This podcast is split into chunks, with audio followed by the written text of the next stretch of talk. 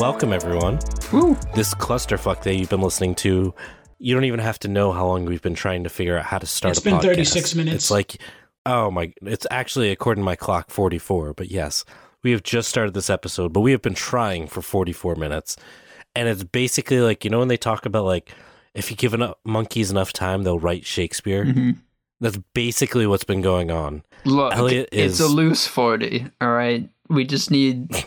It just needs to start. It's a loose 40. Now that we're here, Elliot's we're good. You know, reminiscing about cats eating crows. That was a good cat. It was a great cat. I miss that cat. Me too. Pouncing crows. Yes, pouncing crows.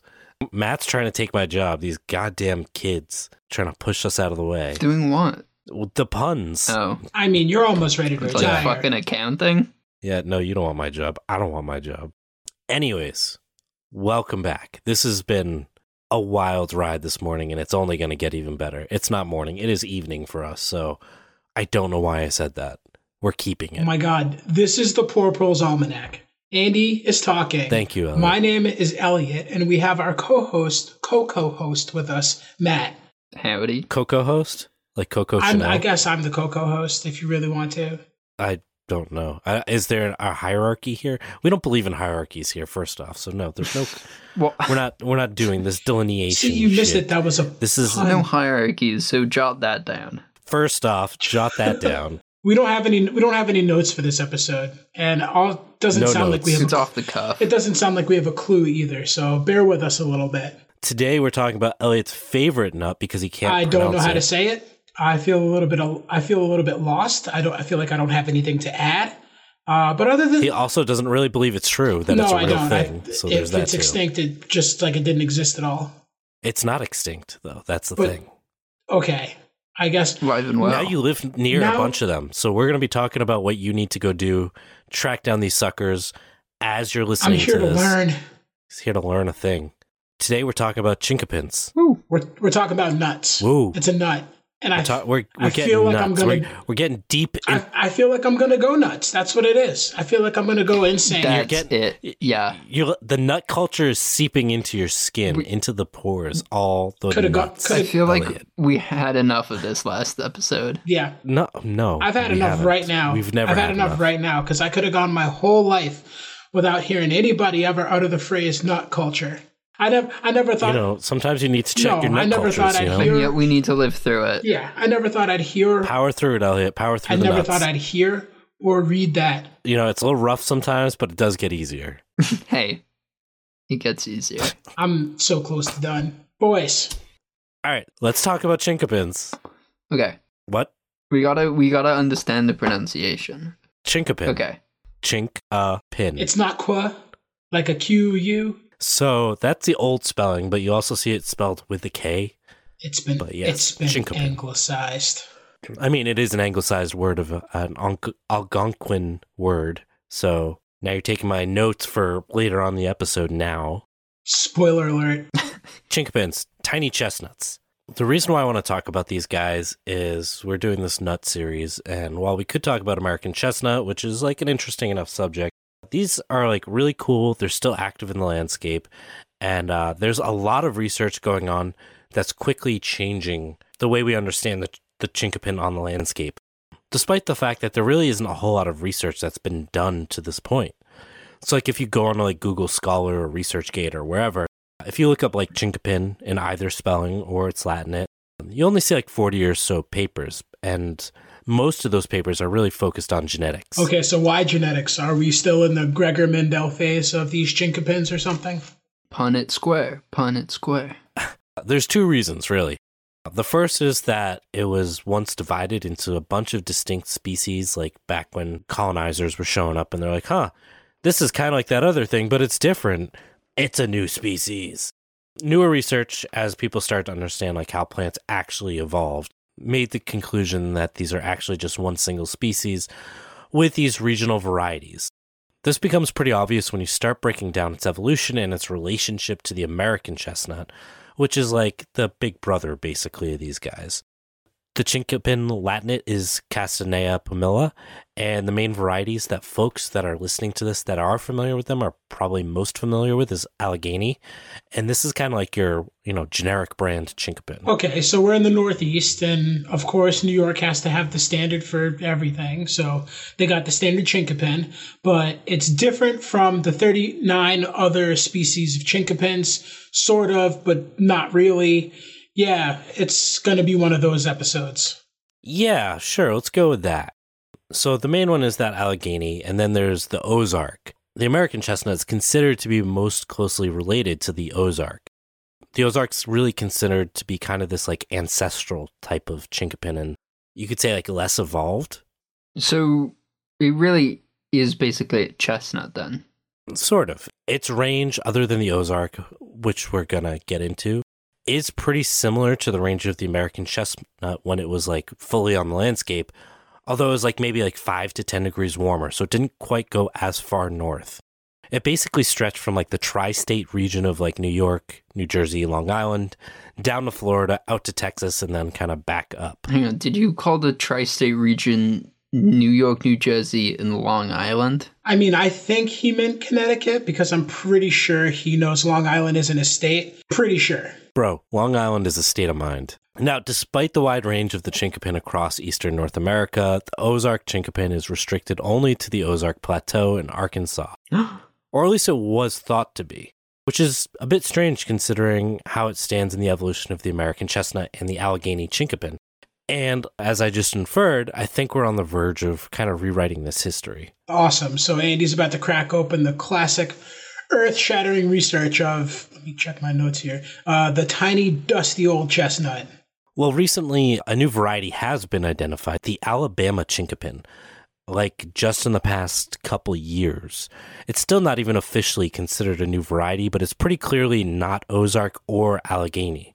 And more, species more closely aligned with Ozark or Alabama have been identified in places as far away as Delaware, raising new questions about what their range actually looked like. It's the realest sort of range anxiety. I mean, a little bit. It sounds like it's got quite a bit of range here, but you haven't really explained how it's different than the American chestnut, and I feel like inquiring minds want to know. So they're pretty similar in terms of nut profile to the American chestnut, but unlike the American chestnut, which was once part of the canopy in eastern North American forests, the growth habit of the Chinquapin is often thought today is more of like a shrub or an understory tree. I know you're going to be shocked about this, but this actually isn't completely true. All right, I'm pretty interested in what you're saying now, so I'm going to let the phrase nut profile just slide. I mean, canonically, it's one of his more innocent phrases. But brutal mental image, though, reminds me of that movie Real Splice Scene from Fight Club. Now, historically, it's believed that the Chinquapin evolved from the American chestnut. It includes shrubs and trees that occupy dry, open, usually disturbed sites with poorer soils. Now, Allegheny Chinquapin is the far more commonly found Chinquapin and typically has multiple stems with no clearly defined leader, giving the plants a bushy appearance. The Ozark, much like the American chestnut, usually grows single upright stems in the subcanopy. Historically, this was well known and understood. Now, you can look at news articles talking about Chinquapins 60 feet tall and even taller, many of which were far outside the Ozark Plateau. So, like the Mandela effect, we thought it was a tree, but it's a bush. Or we thought it was a bush, but it's a tree. Both. Okay, so. Also, fuck the Mandela effect. All right. This is a real thing. These actually existed. No, man, it's true. Is the Chinquapin just the OG Sinbad? Who's Sinbad? Have you seen Sinbad recently? Why does he look like Ice-T? Oh, my God. I'm sorry. I can only handle one brain-numbing question at a time. Matt, man, I don't know how to answer that question other than he's a genie. And Andy, what the fuck is wrong with you? How much time you got? Not enough. But we should definitely record that one day, and I will definitely label that tape as your manifesto for work. I mean, the feds. Oh, yeah. How is work? Yes. Speaking of the feds, Elliot, how is work? All this is backed up by more than just the Mandela effect, for the record. Older texts prior to the chestnut blight shine some light on this difference, often referring to mature Ozark Chinquapins as reaching 60 feet or more in height, like I said. Unlike the American chestnut, however, the Ozark chinquapin appears to have existed primarily on the forest edges, often on poorer soils and rocky ledges, typically at a density of like one per acre, or at least as we understand them today, unlike the clusters of Allegheny from like typical like suckering.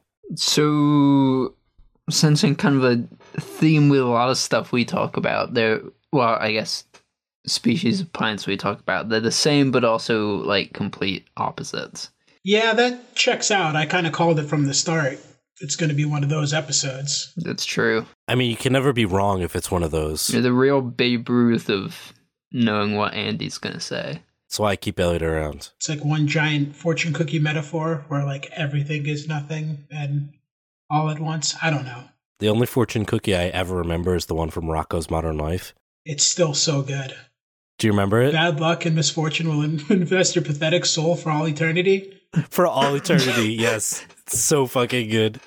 The infest part is the best part of that fortune cookie. Yes. It's just like so beautifully written. Like, man, I would have loved being in that writer's room. Well, do you remember the scene with the little elephant typing it and putting it in the cookie? And he like looks at the camera and breaks the fourth wall and it's just like, eh. Yeah, it's so good. What were we talking about? Chestnuts. Chinquapins. Oh yeah, so they're on kind of these like rocky edges, right? They're not really in the forest, so to speak. They're on kind of the edge of the forest, right? What we can do today is we can go to these forests where they existed, and the remains give us like a lot of interesting insight into how these trees existed on the landscape, right? Now, one of the things is that they're often not very straight, and there's a few reasons for this. They have these jogs that are called bayonet points by arborists, and they're evidence of like the primary shoots dying on the tree. But the reason for this is actually really simple. The chinquapins are just really fast growers, and they'll grow throughout the year. They don't really slow down, and they'll not harden off quick enough for the cool winter weather, which will usually, come in quickly around the Ozarks, and that causes those terminal buds to die, and in turn, like one of the lateral buds on the side of the branches will take over.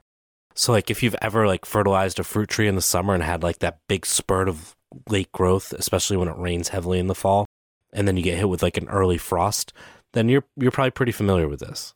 I mean... Hey, we're taking a quick break in the episode to remind you that you can get a whole lot more information from poorproles.com. On our website, we have access to our supplemental reader for the podcast, which provides more depth and context, as well as thorough citations for all of the stuff we talk about in the show. You can also sign up for our newsletter, which updates you about limited releases, such as various nursery stock that we sometimes sell through the Poor Proles website, as well as updates about new merch that we have. You can also support the show through that website, poorproles.com, where you have access to our Patreon and our Substack to get early releases for articles and episodes.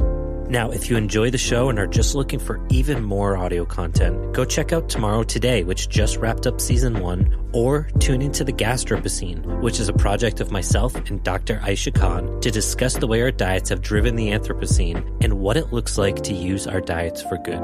Now, back to the show. Welcome back. We're working on that chinquapin goodness and reminding you to be nuts about nuts, or at least like... I mean, if you're listening to this podcast, you better fake being excited about nuts, or we'll sick normal Norm on you and you all you nutty nut haters. Don't mess around with this. Normal Norm is not so normal to when he's trying to fight you. Yeah, it's his rutting season, Normal Norm. When he does that crab walk with the nutcrackers coming towards you, it's that type of fighting where they're like on the ground, they're like on their back all the time and trying to kick up at you. It's kind of a nightmare. You mean jujitsu? Yeah, I'm talking. Yeah. Normal Norm is Normal Norm knows jujitsu. That's our next bumper sticker. There's them. There it is. Pissed. Yeah, Normal Norm knows jujitsu. No, Normal Norm beat me up with his jujitsu. Yeah. It'll be very esoteric, but the three people that get it, chef's kiss. The three people that get it. They're going to love that bumper sticker. It's a good one. It's us, first off. The three people are right here. I want one. All right, so let's talk about this chinquapin, specifically the Ozark, because that's one that I think is really interesting.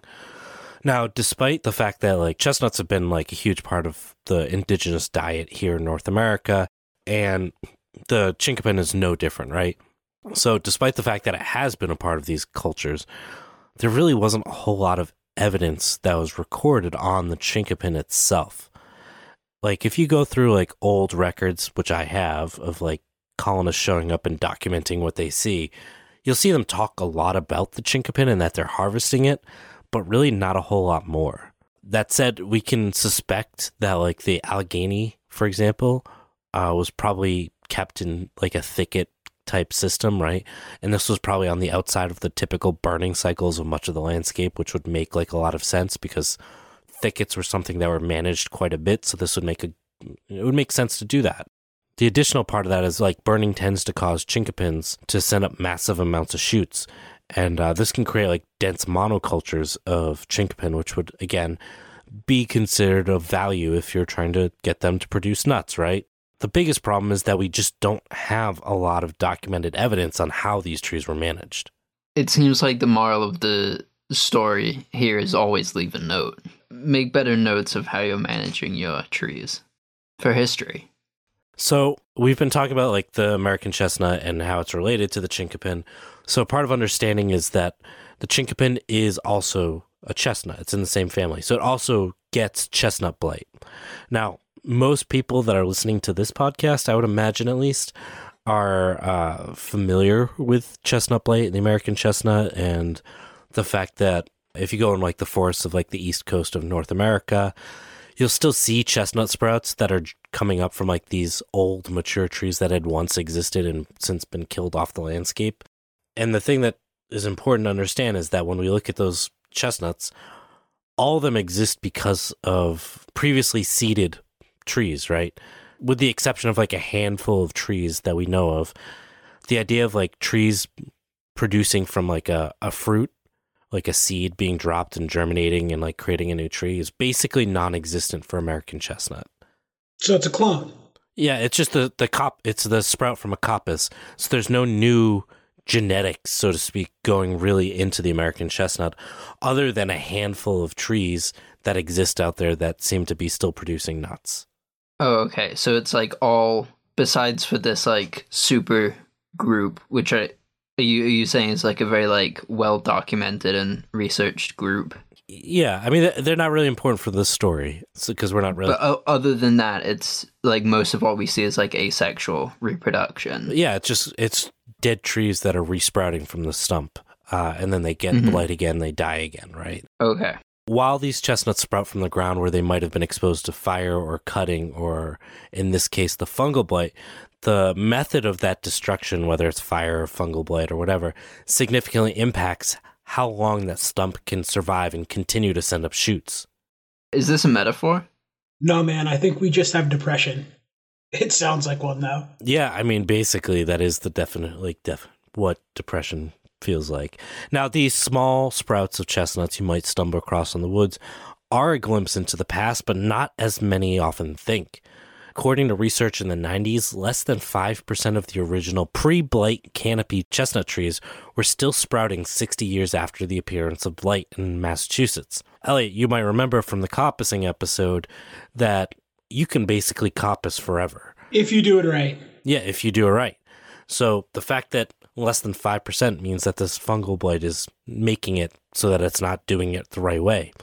What this also means is that the sprouts we see of American chestnut today are actually very rare survivors from this, like, century-long war with the chestnut fungus, or they're the seeds from those final trees that were overcome with blight. So a handful of those might be trees that dropped seed right as the blight was hitting, and those seeds were able to germinate into new trees.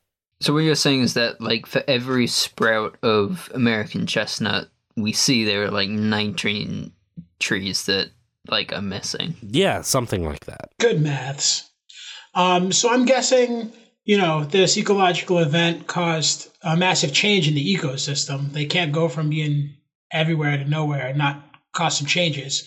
So it kind of sounds like a big deal, maybe because it isn't 5,000 years ago, like other stuff in our episodes. It was yesteryear, which seems closer and more pertinent to my existence relatively. So it's like a new big deal. Yeah. Destruction in recent memory. In plant world is basically like 9/11. which is very appropriate for when we're recording this. What I'm saying is American Chestnut Blight is plant 911. That the bumper sticker, never forget. The American Chestnut. I like it. Yes. Yeah. Ooh. There we go. That is controversial enough to actually work. It could be never forget, but it's two chestnut trees. We're on to something here. Yeah, it's going to piss a lot of people off. That's what we like to do. We could get it. Yeah. Write that down, Matt. With terrible bumper stickers. Yes. We're going to do it like, oh man, even though the American chestnut's been basically wiped off the earth, right? Eradicated. This is where kind of the Chinquapin can really step in, even if it's only temporarily. Now, in contrast to the American chestnut, about 20% and locally more than 75% of root systems of large pre-blight Chinquapins in Arkansas were still alive about 45 years after blight was first introduced, based on the same research project. Now, what this showcases is how, despite both species being impacted by the fungus, Chinquapin shows significantly more long-term resistance. However, it's important to note that this blight occurs at much higher frequency in those dense stands of Chinquapins, you know, the ones I was saying, like from the fire burning, and has been noted to have up to 70% of these dense patches to have that die-off, meaning that even if dense patches of Chinquapins were more common in the past, we would still be less likely to see their remains on the landscape today, like what's been found in Delaware. Of course the findings are in Delaware. You know, I even know somebody who was born in Delaware, and I still don't think that state exists. And I work for the government. Never mind. There are actually 49 stars on the thing. Delaware stopped existing. Nobody counts the math. It's the Mandela effect. Yeah. Everyone just thinks Delaware's a state. It's not. Yeah. When was the last time you counted the stars off a flag you saw? That would be kind of fun if you had a flag in a public hanging in a public space and you just kept taking off a star at a time. I thought you were talking about counting the stars. I was like, why would that be fun for anyone? I'm very patriotic, Andy. You know this. You look it. Thanks. You and your 60 bags of fertilizer behind you. Not suspicious at all. It's a lot of ammonium nitrate. Yeah. Well, let's not talk about the stuff. Back to the Delaware findings. Yeah. So do you want me to explain Delaware or? Yes. Go, please. Yes. You should probably explain it more because people have no idea what the fuck we're talking about, and that's what we're here for. So explain away. Before I can explain that, we got to dive into the Allegheny Chinquapin. All right. All right, I'm just going to warn you now, if this starts with a squirrel, I'm a snap. All right, no. So not this time, at least. So while we focus primarily on the Ozark Chinquapin and its kind of unique character in comparison to the common Allegheny American Chinquapin, the Allegheny's unique shape places it within a slightly different environment than the Ozark. So the Ozark is this big tree that kind of exists on the edge of the forest, right? And it's like very similar to a chestnut and like size and stuff like that. Today, the Allegheny is often used by like native plant specialists in like thickets, like I was saying, like you can burn it, it'll sprout up a whole bunch and like provide a bunch of nuts and so on. It often is used in like dry, sandy soils and places like where I live, it's a perfect plant. Now, its bushy shape is really great for like nesting birds and again, that quick regeneration after fire. Being a nut tree, it's like very comparable to like how we think of like the hazelnut, right? Man, you know I'm a sucker for bushy nuts. All this low-hanging fruit. Speaking of bushy nuts, here's our friend Norm. Yeah, bring Norm in here. Hey there, it's me, Crazy Norm, down at Normal Norm's Nut Emporium on John Brown Drive. We're going nuts for nuts in Nutty November. We've got big nuts, small nuts, chestnuts, ground nuts, nut butter, buttery nuts, nut milk, milky nuts, nut cream, creamy nuts, and for the late-night crowd, chocolate-covered CBD, deep-fried nuts. Want to join the Nutstravaganza? Nut up and join the Nut Posse. Join other members and get your sack of nuts pounded for free whenever you come in and make the creamiest nut milk you've ever had in your own kitchen. Crazy Norm's Nut Emporium, 420 John Brown Drive or online at poorproles.com. The sound of his voice makes a chill run down my spine. A good chill. Nope. You sure? He goes, nope. Not the good kind. That fucking that lizard brand amygdala fight or flight just kicks right in. Nope. Oh God! Thank God for normal norm. What would we do without him? Our normal norm's got bumper stickers too. Like if you guys hop on our website, we got some, and we're gonna keep them coming. Yeah, he's a good guy. I need to buy normalnorms.com. I wonder what's there at the moment. Sure, let's set up. There's definitely nothing. We should check though. Let's set up a whole fake website for all our nightmare fuel. Hell yeah! Let's talk about the capins. Chin napkins, because that's the only thing I can see. Capin sounds like it's to do with ketamine. No, capins are K-pop, Klonopins. Something else completely different. Oh. Don't drink on them. Yeah. Whatever you do, do not drink on Klonopins. It's bad. Normal, tell you all about it. You heard it here first. So let's talk about do you think the only true Chinquapin in the eyes of Normal Norm. I was going to say, do you think Normal Norm cares more for the Ozark Chinquapin or the Allegheny Chinquapin? Now this is where we get down to it. This is the real hard-hitting journalism. This is it. Let's get to the meat of this nut. See, that's how you do it, Andy. Yeah, that was well done. How you do it. What we're going to talk about now is Norm's favorite Chinquapin, which is the Alabama Chinquapin. Now, there's many first-hand accounts of the Allegheny Chinquapin being managed in these massive monocrops, like what we've been talking about, which may have been the byproduct of initial burns to create the nut thickets. There's records from Niematea and his nut orchard with the creek in modern Florida, which was discovered by colonists to Thomas Nuttall. Nuttall? What a great name. That's his name for this episode? A nut finder guy. Thomas Nuttall. Yeah, let's go with that. He was just born into it. That's a fucking pseudonym. He murdered people and started nut farming. And He's not a nut farmer. He's like, I'm Thomas Nuttall. I grow all the nuts in town. He was a researcher, discoverer, whatever, the voyager, some bullshit fucking term, colonist. All right. So he definitely murdered people. Yeah. Okay. Absolutely. And then he went to a new place. Yes, and brought all the nuts. So he documented Chinquapins in southeastern Oklahoma in 1819, and again, we've seen the Chinquapins in Sussex County, Delaware, which is near the coastal plain near a Nanticoke settlement. So basically my point is that like the Allegheny Chinquapin has been documented across all of eastern North America and even like the Midwest, right?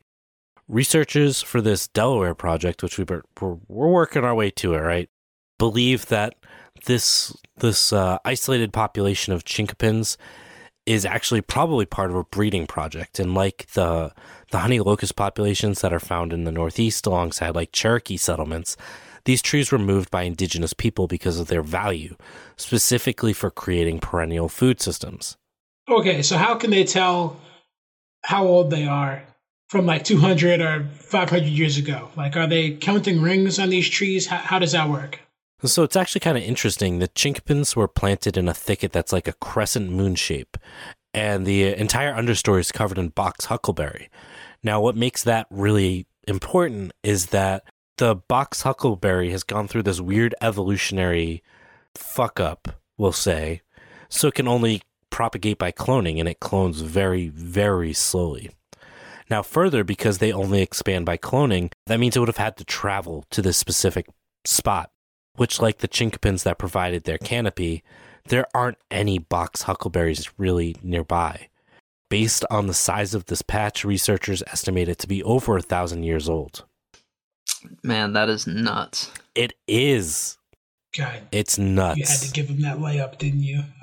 Now I'm mad at you, Matt. I want to kind of tie this all up because I know we're kind of going all over the place with the Chinquapin, right?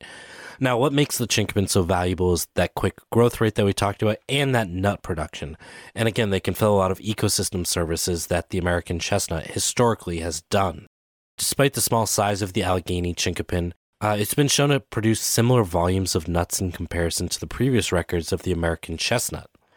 Because of this, and unlike the American hazelnut, which has struggled due to eastern filbert blight, the Chinquapin has significant potential as a scalable crop and a silvopasture-type tree. But it does have those blight issues, which is part of why it's really struggled to make a mark in even like the niche health food market or anything like that. So, come on, all you food bloggers. So we've talked about the Ozark and the fact that, like, despite the fact that it's, if you look at like a map from the government, the map for where the Ozark Chinquapin is in the Ozarks. We have tons of documentation about this being many other places. We also now have new research the last couple of years about this Alabama Chinquapin, which is very similar to the Ozark in terms of structure and how it grows, but it's not quite the same.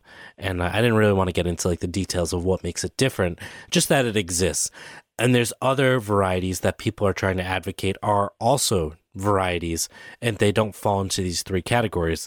So we've somehow gone from like there being seven or more different Chinquapin species to now three, going on more possibly, varieties of Chinquapins. So despite the fact that science kind of ignored what used to exist, saying, oh, we figured it out, you guys are all wrong and idiots, we're now kind of going back and saying, actually, there's some scientific basis for a lot of this. We're just relearning it again, right? In the same process, we're slowly, very slowly starting to realize that like the footprint of these trees are much more diverse than we initially thought, which is important and interesting because when we start thinking about how do we restore these landscapes around us, we need to really understand what they did look like. Because you think about like the Overton window of like the human experience and what we think of as like normal is pretty short in terms of like what the ecosystem evolves to, right? If you're to look at like these, again, Chinquapins that are 60 feet tall, that tree took one person's lifetime to grow, right? If somebody was born the day after it was cut down, they could live to 60 years old and have never seen a tree that size until it grew from that first seedling, right? So we have a very poor understanding of what our ecosystem looked like. That requires us to start rethinking what we know based on anecdotal evidence and actually start to dig into some of this really historic information from the footprint of the Chinquapin and so on. Further, the other piece that we haven't even touched really is this idea of like climate change, right? And understanding how these species have to shift to be in a place where they're best suited to survive. Now, fortunately, research has been underway and is pointing to a really bright potential future for the Chinquapin as long as we're willing to like help it overcome the barriers of that disease and travel distance. Using model projections by 2100, assuming little is done to combat climate change in any meaningful way. Oh, yeah, we went from research to do. Yes. Sites with suitable habitat across all scenarios were identified and suggested as restoration targets, most notably places like where I live, the lowland New England and high elevation southern and mid-Atlantic Appalachian? I don't know. You know what I'm saying. Those regions. Now, while research has been focused primarily on American chestnut, the climatic conditions for Castanea required by Castanea dentata are pretty similar to the Chinquapin, right? We talked about it's basically similar. The American chestnut likes those healthier soils, but otherwise, like they're pretty similar. These will go on the outskirts of that same forest. They do well in, you know, poorer soils, all that important stuff. That points to the most important piece of Chinquapin planting, and that is the right soil conditions. And that's basically sandy but not overtly wet soil conditions. So, Andy, are you saying the boys are back in town? If you mean by boys Chinquapins and town you mean the Northeast, then yes. Okay, so because of the lack of plants that already exist in the landscape currently, it sounds like we've got our work cut out for us to start bringing them, you know, back. Yeah, you could say that. I've been pointing to this idea that like the Chinquapins are important ecologically speaking for like native landscape pollinator services and so on. We don't actually have any research showing that the Chinquapin might support a similar profile of insects, but you know, anecdotally speaking, it's as close as we can get until like an American chestnut returns to the landscape. So it's time for farming Chinquapins? The Capon Farm. Sounds like a drug lab to me. I just... Yeah. Yeah, it should. I'm just going to flag that one right quick. I mean, with all that fertilizer, I don't think the Capon Farm's your biggest concern. Nope. I'm not taking notes for work. Yeah, no. Elliot never would, first off. I don't have a pen. Dedicated... Yeah. Listen, working with you guys, I've gotten 3 promotions in 4 years, okay? Yeah. And it's not like there's anything else around us. You thought he could buy that house out of nowhere? Like, come on now. I've seen what he made. All right. So my point is, like, the chinquapin, like, has, like, a ton of uses. It's got the nuts. It's got tannin-rich bark, which is used and historically has been used for dyeing fabrics and leather. It also has this really rot-resistant wood. That is why you can still find, like, American chestnut logs in the forest, is because the chestnut as a whole, like, species is just, like, really rot-resistant despite being fast-growing. So it's, like, this win-win, right? Fortunately, folks are working to kind of forge new relationships with these plants by searching for what's been left behind by past generations for us. We've had the Experimental Farm Network on here twice, right? And one of the projects that they're working on is propagating a cultivar that's called Ozzie's Giant Chinquapin, which is named after a hobby breeder in Tidewater, Virginia, who had been working on selecting the largest nuts to propagate. He'd also worked to develop machines to make them a viable commercial crop, which is pretty cool.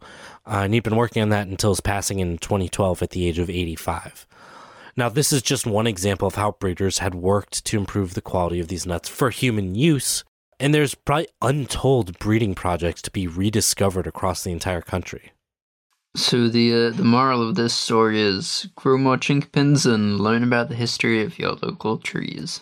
From a different angle, we've got, like, the Ozark Chinquapin Foundation, who are working to preserve and improve genetics and restore much of the foundational knowledge about the tree and its uses, including experimental projects to replicate supposed uses of the tree, things like bow making, fabric dyeing, and, like, all those kind of things that aren't ever going to be capitally invested into, but are still, like, important for us as, like, humans that live on the landscape to know how to use. Now, there are many similar stories to this to many of our native species here in North America. Chinquapin is just one little one and a vast array of species that we've basically ignored or forgotten about. And it's really up to folks like ourselves to start, like, really humbly attempting to refigure out how to engage with these plants on the landscape and bring them back to life. Yep, so Andy's main takeaway is to go befriend the 90-year-old fuddy Luddite with giant trees in his yard, but don't let him hit you with sticks. If he does, tell him Normal Norm's going to get him. Exactly. And I don't think that guy's ready for jiu-jitsu. Yeah, no one's ready for Norm. I mean, just Norm's going to dodge that double barrel. You know he's got it. You know, it's like Matrix shit with that guy. I'm telling you. I just pictured the the Matrix cartwheel, but it's Normal Norm.